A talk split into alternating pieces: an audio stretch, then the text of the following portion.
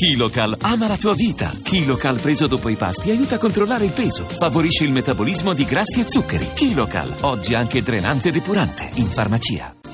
Voci del mattino. Seconda parte di Voci del Mattino, buongiorno di nuovo da Paolo Salerno, quando sono passate da poco le 6 e 39 minuti. Parliamo dei senza dimora, in Italia sono decine di migliaia, in linea di massima si tratta di persone che vivono in una condizione di estrema indigenza, senza un tetto, ricorrendo alle mense per i poveri e ai dormitori.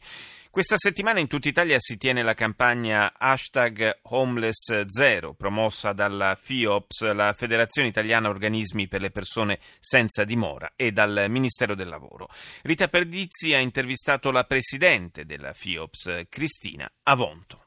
La condizione di senza dimora è una dimensione che ad oggi, per le attuali politiche che abbiamo in campo, tende a cronicizzare le persone, quindi le persone non riescono a uscire da questa condizione. L'Istat ne ha calcolati quasi 51.000 sì, sono dati complessi da raccogliere perché la popolazione delle persone senza dimora è di per sé, per definizione, poco stabile e quindi si sposta sul territorio. Ne abbiamo censiti circa 50.000 che afferiscono alle mense e ai dormitori, quindi quelli che sono in servizi più di bassa soglia. Quanti sono gli italiani? Circa il 60% del campione, quindi non è così reale che sono soprattutto stranieri, ci sono molti italiani. L'altro dato è che sono italiani nella fascia di età più vulnerabile, mi viene da dire, dai 40-45 fino ai 60 anni, anche se sono in aumento i giovani e sono in aumento le donne. Perché arrivano in questa situazione di cronicità? Ogni persona che oggi è un senza dimora in realtà è stata una persona che è abitata in una casa, che ha avuto una famiglia, quindi questo è un dato che non dobbiamo mai dimenticarci quando vediamo le persone che dormono per terra e pensiamo che non possano avere altro posto che quello.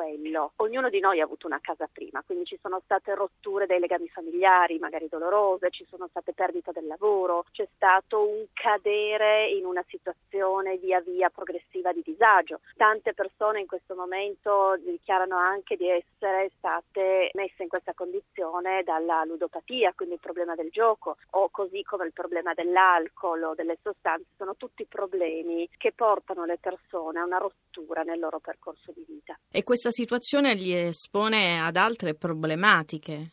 Espone a delle problematiche drammatiche oggi in Italia. Le persone finiscono molto velocemente per strada, cioè molto velocemente si rompono i legami e si perdono quei diritti che un cittadino dovrebbe avere, il diritto ad avere una casa, il diritto ad avere un reddito di dignità, diciamo così. In questi giorni, insomma, notizia recentissima, il governo ha approvato il REI, reddito di inclusione attiva. È sicuramente un passo storico, un passo importante, finalmente anche l'Italia ha questo strumento.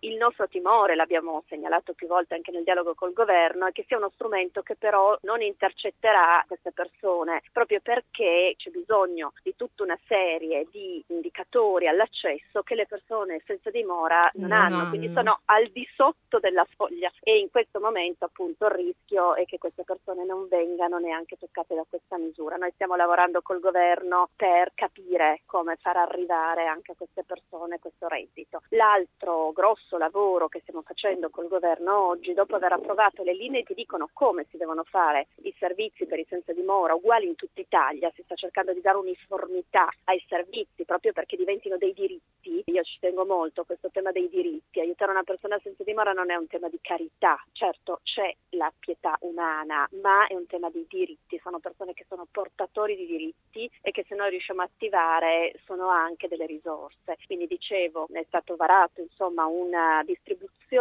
dei primi 50 milioni di euro per le sole politiche per i senza dimora. Tutti i territori in Italia hanno ricevuto un fondo di riparto per queste politiche e oggi siamo a fianco delle regioni, a fianco delle aree metropolitane più grandi per programmare insieme come usare queste risorse. Quindi questo è un primo passo. Direi che è un passo importante, è un passo che ci permetterà di dare stabilità ad alcuni percorsi innovativi che abbiamo iniziato a sperimentare negli ultimi due anni, c'è un problema di persone che sono senza casa, è un po' tautologico, ma diamo loro una casa e partiamo da lì, partiamo da lì per lavorare con loro sul loro reinserimento, partiamo da lì per lavorare con loro sulla ricostruzione di un senso da dare a questa vita. Chiedere a una persona di riattivarsi, di recuperarsi, di mettersi in gioco, di cercarsi un lavoro, di tenersi pulito, quando vive in un dormitorio, sta tutto il giorno in mezzo a una strada, è impossibile, per questo le persone rimangono croniche. Stiamo poi parlando di 50.000 persone, non stiamo parlando di una missione impossibile. Secondo noi la missione è possibile, tant'è che abbiamo lanciato questa campagna Homeless